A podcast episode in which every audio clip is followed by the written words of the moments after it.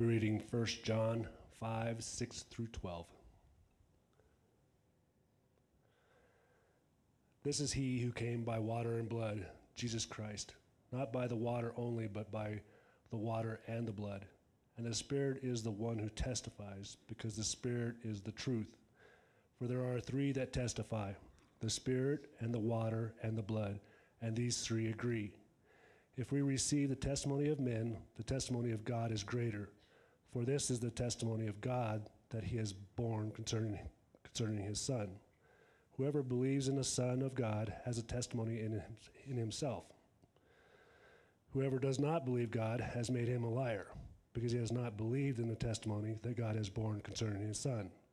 And this is the testimony that God gave us eternal life, and this life is in his Son. Whoever has the Son has life. Whoever does not have the Son of God does not have life. This is the word of the Lord.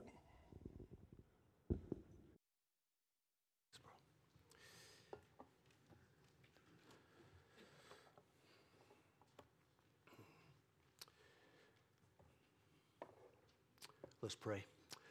Father, thank you for um, thank you for that last song. God, just the uh, the reminder that um, that we need remembering of your. Uh, we need to remember um, uh, your faithfulness. And Lord, uh, thank you that you are in fact our refuge uh, and our strength. And um, Lord, I thank you also for your patience with us, that uh, particularly in times of uh, trial and suffering, um, Lord, we forget and we need to be reminded of your faithfulness and your goodness and your kindness. And to be reminded, God, that we are your sons and daughters, uh, your beloved sons and daughters, in whom you are well pleased because of our union with Christ.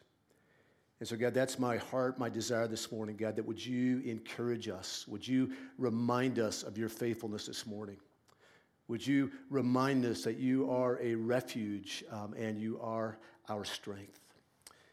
And so, God, please, uh, Spirit of God, just um, bring a deep reminder to our souls. Whatever we came in with this morning, God, um, I pray that uh, we would leave with uh, a greater understanding of your love for us and your faithfulness, and that um, and the testimony that resides in us. We love you. We thank you that you loved us more.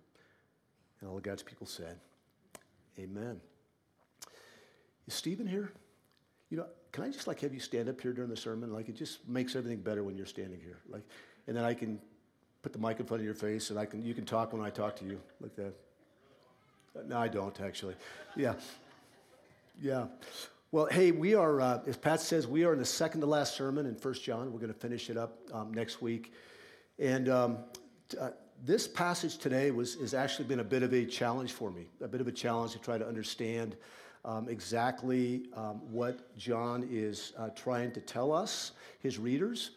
Um, but the beauty of it, of any passage in the Bible, is that there's no standalone verse, and there's no standalone paragraph, and there's no standalone chapter, and there's no standalone letter, that it's all connected. So what's been really helpful for me today is just to just to ponder back and remember the purpose of John's letter to believers like you and I and that's to strengthen us and to encourage us and to um, remind us of, um, of our blessed assurance. And um, so I've titled this sermon today, A Life Sentence. A Life Sentence. And um, have any of you ever sat on a jury before? Um, a few of you have. I never have. I've only been called to jury duty um, three times, I think. Might, might have been twice, might three times, all in Weld County. And um, I don't know if they see me coming or they look at my past record or whatever, but I never make it past the first 10 minutes. They say, okay, yep, hi, you're Dan, sign here, you're out of here. Uh, but I've, I've always, I'm, I'm, fascinated with juries. I'm fascinated with the whole courtroom scene and, and how, it all, how it all works. Um, I like watching movies about courtroom scenes. I like to see um, how the witnesses testify and how they're cross examined. And, um, and then the pressure the jury must have. I know one uh, good friend of mine just sat on a jury and just got to see the pressure of that she experienced by sitting on that jury to have to make a decision, to have to weigh the witness's testimony and determine if there is a um, if there's a reason to believe them and then to bring down the gavel, or so to speak, and uh, tell them whether they're innocent or guilty. One thing I learned in talking to an attorney friend of mine yesterday is that the jury is an arbiter of the truth, not the law. The judge is the arbiter of the law. In other words, the jury's job isn't to determine if the law is right or wrong. The jury's job is to determine whether the witness is telling the truth or not, and if the defendant is innocent or guilty. The jury is an arbiter of the truth.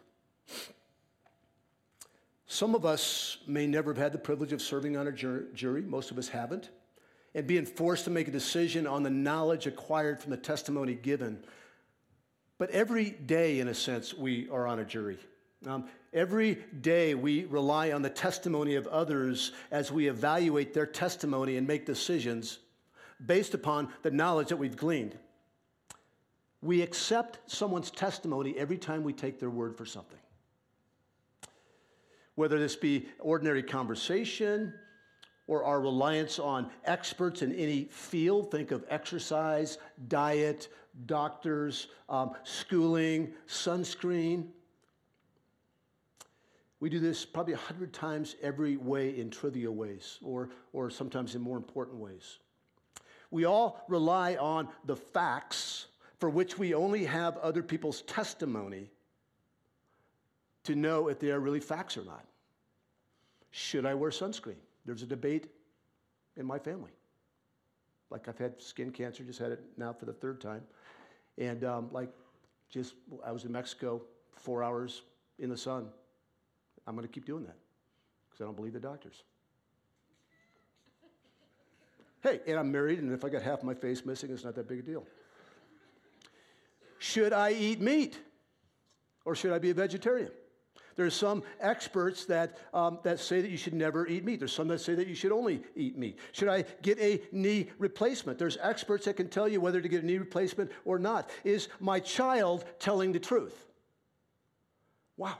You've got one child that says, Mommy, I didn't do it. And you've got the other one that says that, yes, he did do it.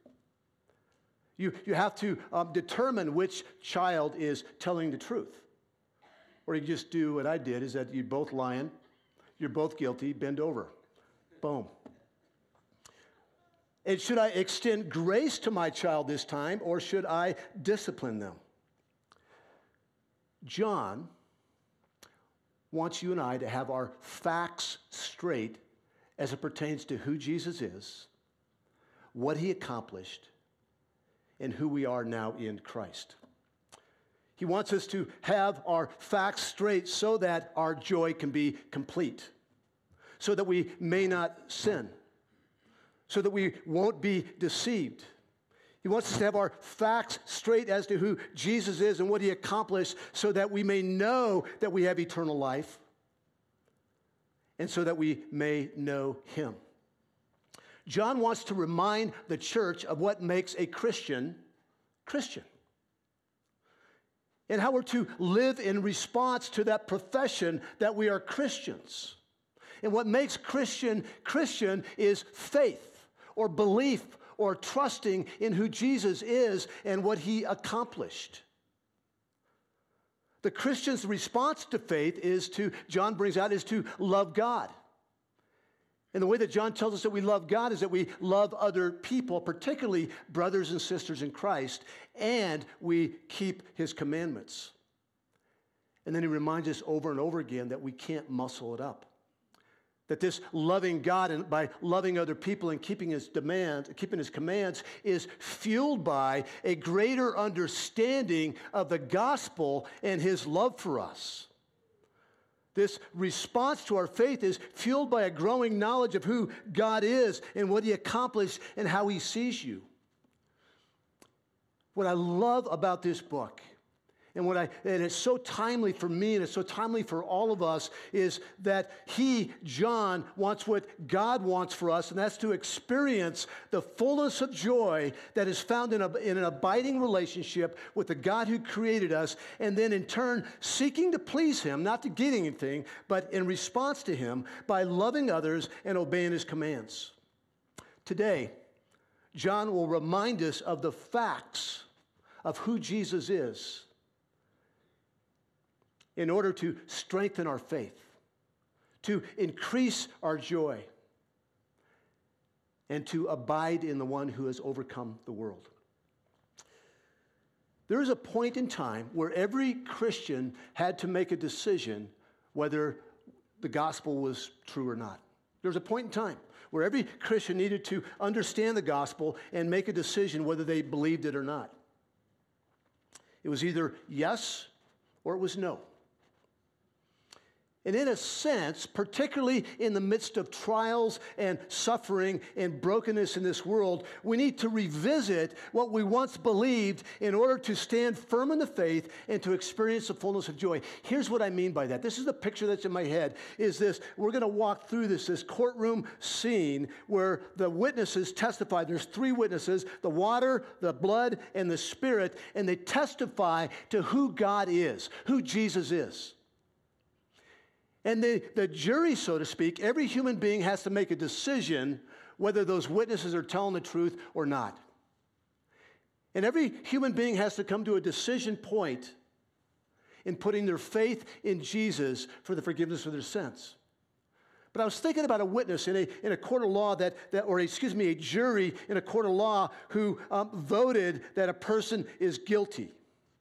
And they were unanimous. And then three months later, I can imagine um, that, that, um, that jury member not remembering, like, why did I convict this person? Like, I feel bad about it. He's spending the rest of his life in jail. And he had to go back to the facts. He had to go back and hear the witnesses to believe and remember that he made the right decision. And it's the same with you and I in our faith that we, we're prone to wander, we're prone to not remember.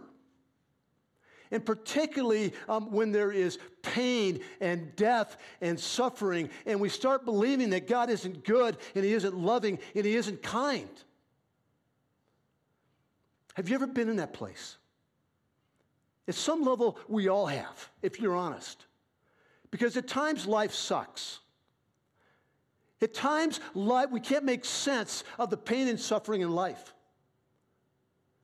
In order to be reminded that Jesus is who he said he is, that God is good and loving and kind, that we are who God says we are. We've got to go back and we've got to listen to the testimony of the witnesses that bear witness to the truth of who God is. So, in this short seven verses today, testimony or testify is mentioned nine times. And in a sense, we're the jury listening to the witnesses testify and determining what is truth. And I would say, especially if you're here today and you have not determined that Jesus is who he said he was. And you have determined that he's not worth following because there's too much to sacrifice. Um, this is for you today. And if you have put your faith and trust in God, and you are um, maybe doubting his faithfulness or goodness or kindness, you're not any less his child today, but he wants to remind you of his love and his kindness for you so that you can experience the fullness of joy.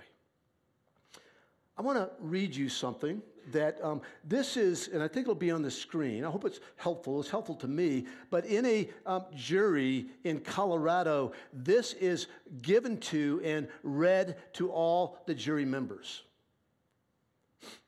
You are the sole judges of the credibility of each witness and the weight to be given to the witness's, witness's testimony. You should carefully consider all of the testimony given and the circumstances under which each witness has testified. For each witness, consider that person's knowledge, motive, state of mind, demeanor, and manner while testifying. Consider the witness's ability to observe, the strength of that person's memory, and how that person obtained his or her knowledge. Consider any relationship the witness may have to, the either, to either side of the case, and how each witness might be affected by the verdict. Consider how the testimony of the witness is supported or contradicted by other evidence in the case. You should consider all the facts and circumstances shown by the evidence when you evaluate each witness's testimony. You, you may believe all of the testimony of the witness, part of it, or none of it. And I would submit to you that if you uh, believe none of it, um, I want to encourage you to believe all of it. And if you once believed all of it and you're now only believing part of it, God is calling you today, believer, to be reminded of his faithfulness of his kindness, of his love towards you. Last week, John reminded his readers that because Jesus has overcome the world, so have you overcome the world if you've put your faith in him. And remember, the, the world represents everything that is evil within us and without us. It's our flesh, it's the sin, it's Satan, it's death. And by faith in Jesus, you have been delivered, as we talked about last week, from the what? The domain of darkness and transferred into the kingdom of his beloved Son. That because Jesus has overcome sin and Satan and death, you too have overcome because you've been transferred. You're no longer a resident of the domain of darkness. You are now a resident of Jesus' kingdom. We saw in verse 4 and 5 last week for everyone who's been born of God overcomes the world. And this is the victory that has overcome the world our faith, not our works, our faith. Who is it that overcomes the world except the one who believes that Jesus is the Son of God? The one who overcomes the world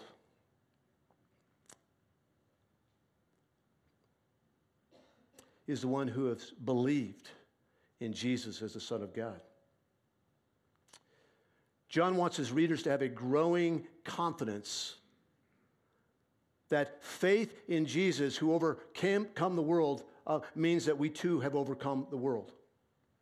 That sin has no reign in us anymore, has no power. Satan is um, on a leash, that he can only deceive us and chuck lies at us.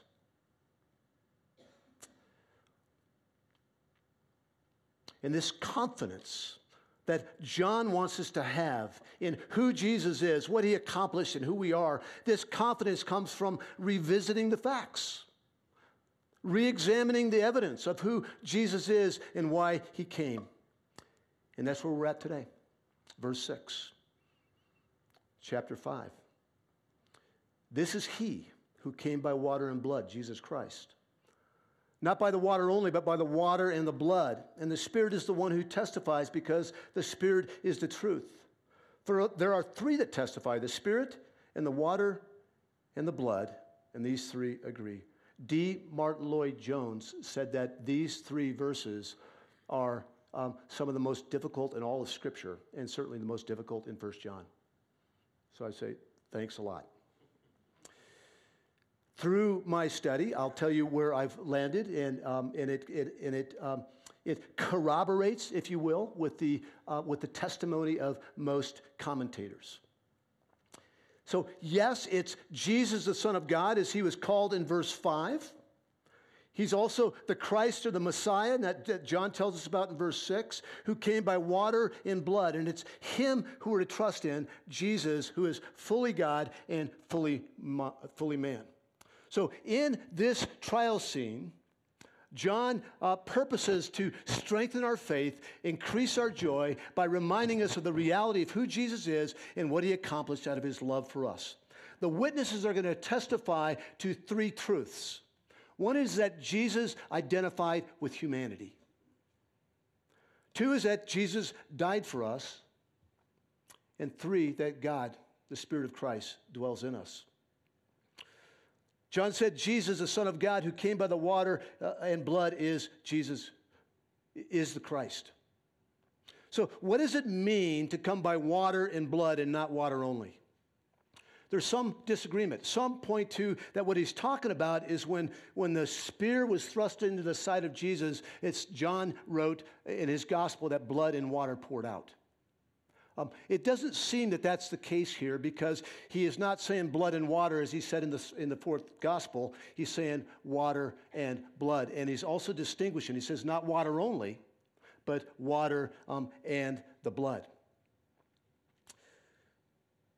So, what John, once again, what he's most interested in convincing his readers of is that Jesus Christ really is the Son of God incarnate in the flesh who came to overcome the world and save his people. That Jesus is who he said he was. So, water, what that means is Jesus' baptism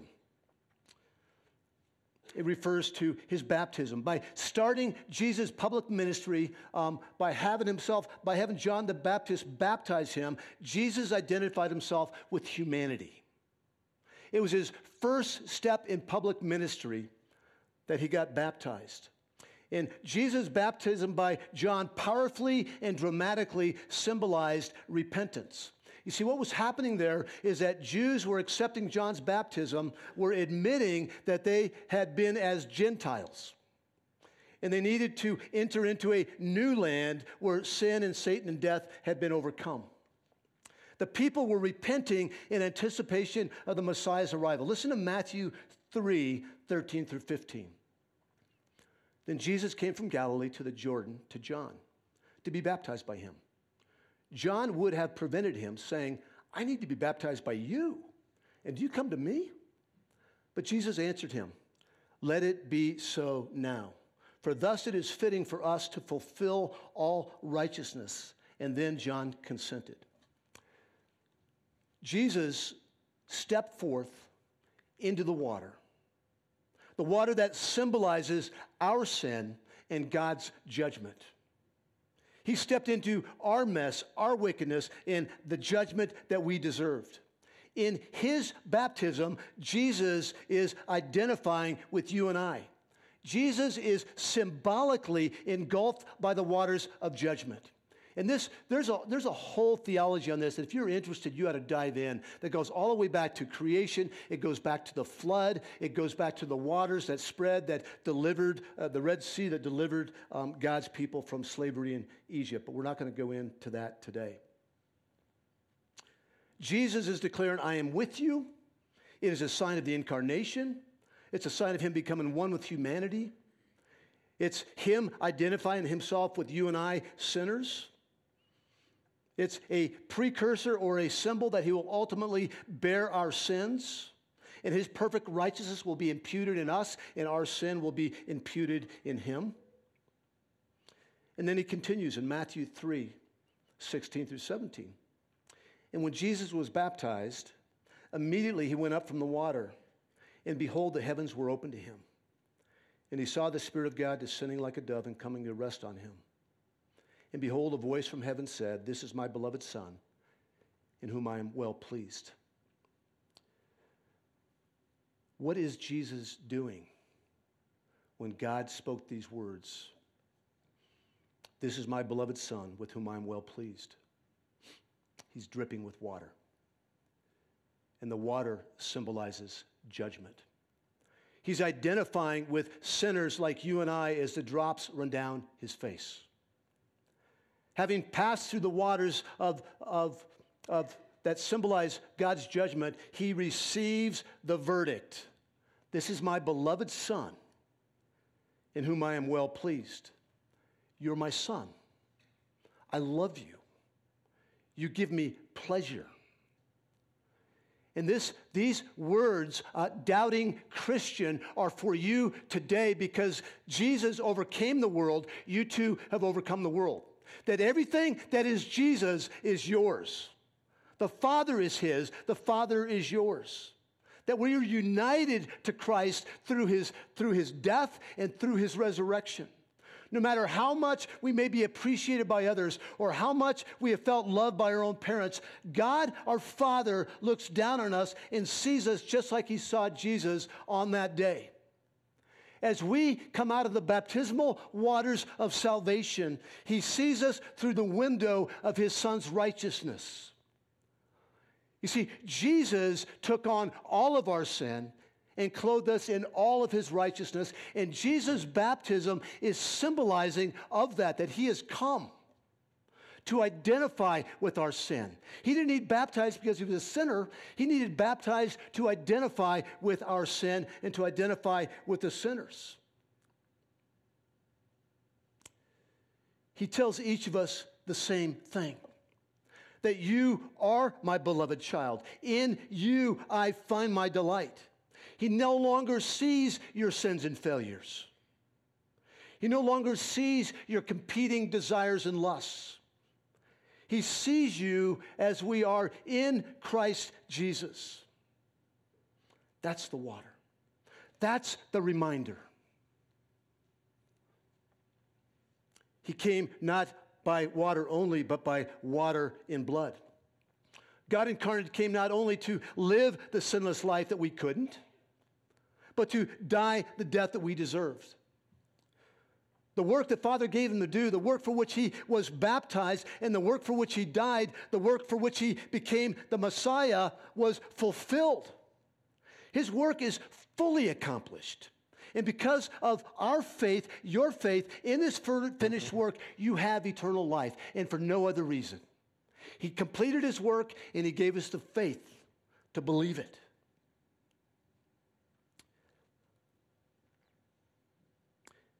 And the very fact that the death led to the resurrection is proof that Jesus is the Son of God. When we look upon the cross and we listen, what do you hear? It's finished. It is finished. Our debt is canceled. The world has been overcome. We have been delivered from the domain of darkness. Believer, you are no longer in the domain of darkness, but you've been transferred to the kingdom of his beloved Son. You've been declared sons and daughters forever. I was thinking about the Koreckis adoption. If you've ever, if you've not been to an adoption service, you need to go to the next adoption service you're invited to. And last time I checked, everybody's invited to the Koreckis. And what the, what the judge says, this is crazy. The judge says this to the family Are you ready to bring Tyler in to your forever family, to be your forever son? And if the child is old enough to respond, he would say, Are you ready to join to become a part of your forever family. See, that's what it is for us, that we are part of God's forever family. There's nothing,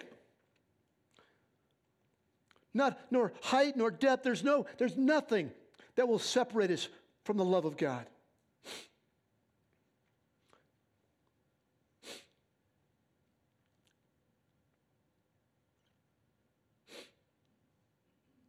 It's finished. 6b, 7 and 8. And the Spirit is the one who testifies. The Spirit is the truth. There are three that testify. I mean, John is like, he's ADD. Like, there's nothing linear about the way he writes. And I'm like a super linear bullet point kind of guy. So, like, I'm, you know, I'm having to like take naps in between um, studying this stuff. The Spirit is the one who testifies because the Spirit is the truth, for there are three that testify the Spirit and the water and the blood, and these three agree. He says the Spirit is the first and most important witness for the believer. The Spirit is the one who breathed life into us. The Spirit is the one who dwells in us. The Spirit is the one that is there to help us understand the truth and remind us of our forever adoption as sons and daughters. It's the Spirit who reminds us that God will never leave us nor forsake us. It's the Spirit that indwells the believer at the moment of salvation and will never um, leave us. He's the Spirit of truth. And one of the roles of the Spirit is to bear witness to the truth about Jesus and a reminder of our new life in Him.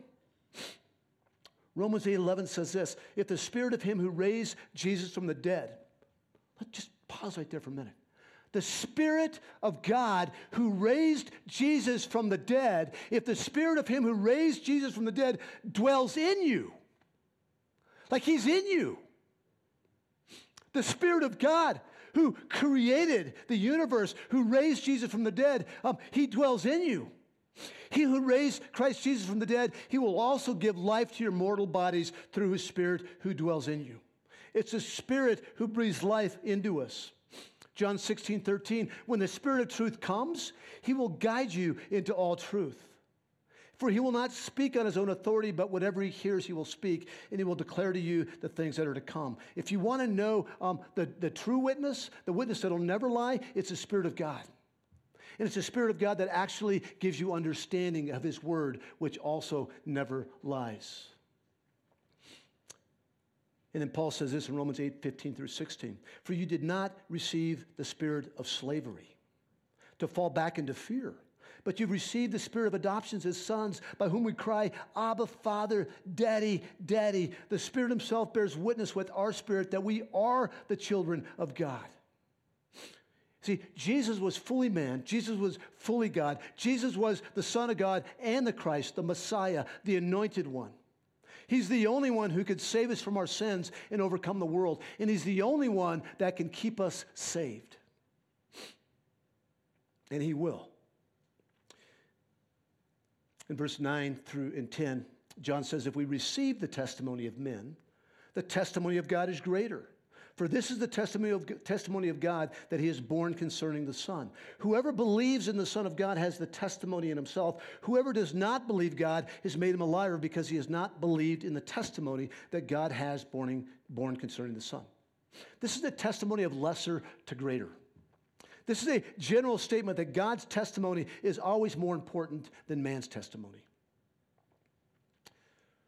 John, who wrote this, and the other apostles and many others were firsthand witnesses of Jesus' baptism, of his death, of his resurrection. Yet John is telling his readers that these eyewitnesses' testimonies, even though they are true, these testimonies are true, God's testimony through his Spirit is greater. All three witnesses tell the truth, but the witness of God through his Spirit is greater, for God cannot lie, as it says in Titus chapter 1, I believe. John said this in the fourth gospel, chapter 14 These things I've spoken to you while I'm still with you. But the Helper, the Holy Spirit, whom the Father will send in my name, will teach you all things and bring you to remembrance all that I've said to you. Do you need remembering this morning?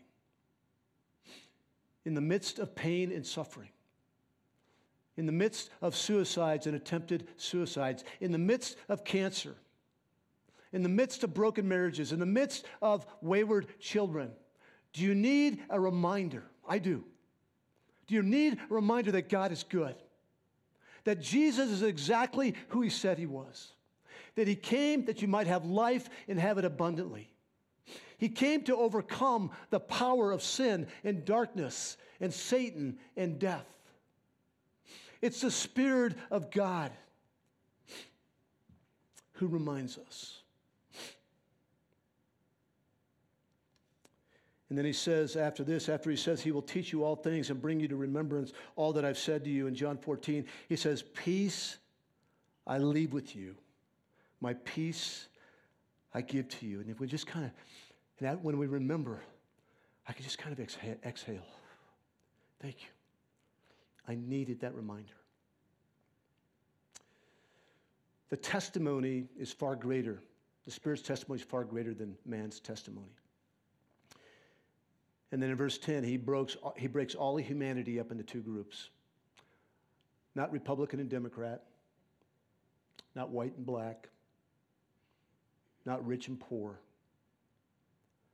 but whoever believes and whoever does not believe. You see, there's subcategories, I think, of those who believe. Like we're all sons and daughters, we're all in, we're all secure, we all have the Spirit. But there's different times where we're, where we're struggling with inside of that and maybe doubting. And we got to go back and remember. But he says this, and I love this. He says, Whoever believes in the Son of God has the testimony in himself. Whoever believes in the Son of God accepts the testimony of the three witnesses that Jesus is who he said he was. Whoever believes, past tense. Whoever has not believed has made God a liar because he's not believed in the testimony that God has borne concerning his son. And I love the, the, the just little play on words here. Uh, whoever believes is in, whoever does not believe is not in, but there's time to believe. Whoever does not believe God has made him a liar. And our job here on this earth, brothers and sisters, and partnering with God, the only one that can save them, is to proclaim the only news, the gospel of Jesus Christ, so that those who have not believed will, by God's power and His Spirit, believe. Whoever does not believe, God has made him a liar. It's as simple as that. Either Jesus is who he said he was, or he's not.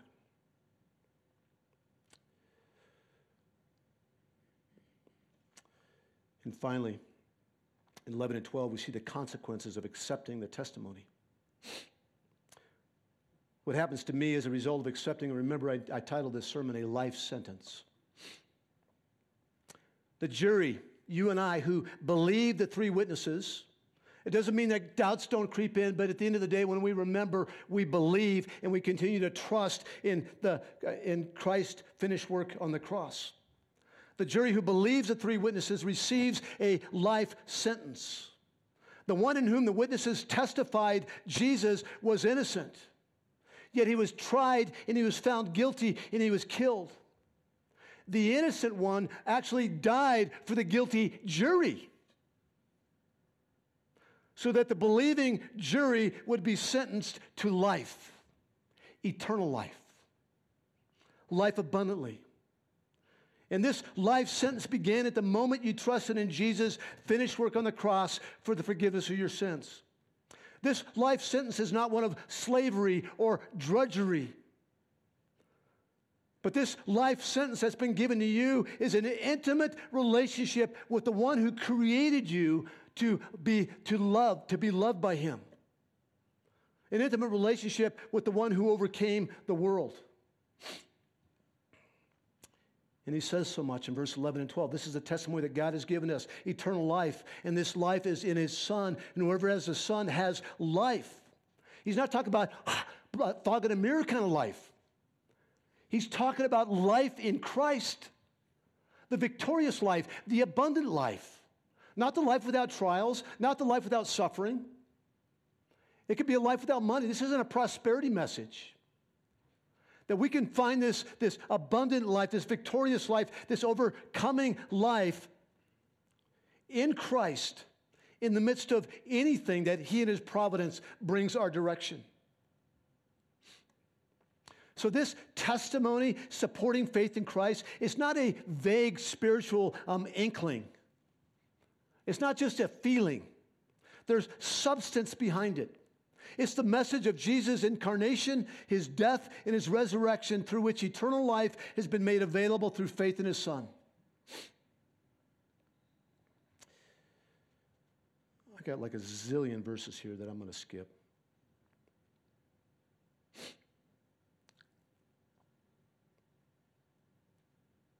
Life in Jesus fullness of life in Jesus, the fullness of joy through life in Jesus, is, being, is, is recognizing his love for us. And in recognizing his love for us, it's an increasing desire to love others and to obey his commandments. Life in Jesus is the overcoming or abundant life. It's living a life that sees pain, suffering, and death, but knows that Jesus has overcome all of it.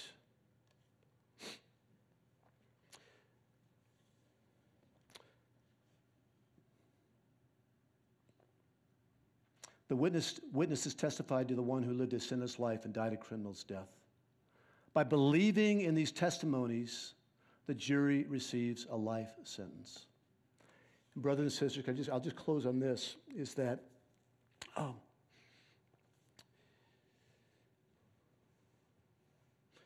he, he didn't promise us a life that was going to be smooth. In fact, the, the primary way that he sanctifies us, and I don't fully understand it. I've experienced it, but I don't understand it. The primary way that He sanctifies us and makes us more like Jesus is through pain and suffering and trials, by things not going our way. And we can take heart because He's overcome the world. We can take heart because His Spirit indwells us. That the Spirit that indwells us will see us all the way through. He'll help us get through whatever trial in His providence He determines to bring to us. And He'll bring us all the way through that trial. So it's in remembering where, wherever you're at today, wherever you're at tomorrow, next year, when you have a tendency to doubt um, God's goodness and His kindness and His love for you, um, remember. Remember the testimony of the witnesses of the Spirit, the blood, and the Spirit, and the, uh, the water, the blood, and the Spirit. And if you're here today and you're the whoever does not believe, John's got pretty strong words. What you're saying is that God is a liar. You see, C.S. Lewis said that for every human being, we need to make a decision. And that's who, who is Jesus? Is Jesus who he said he was?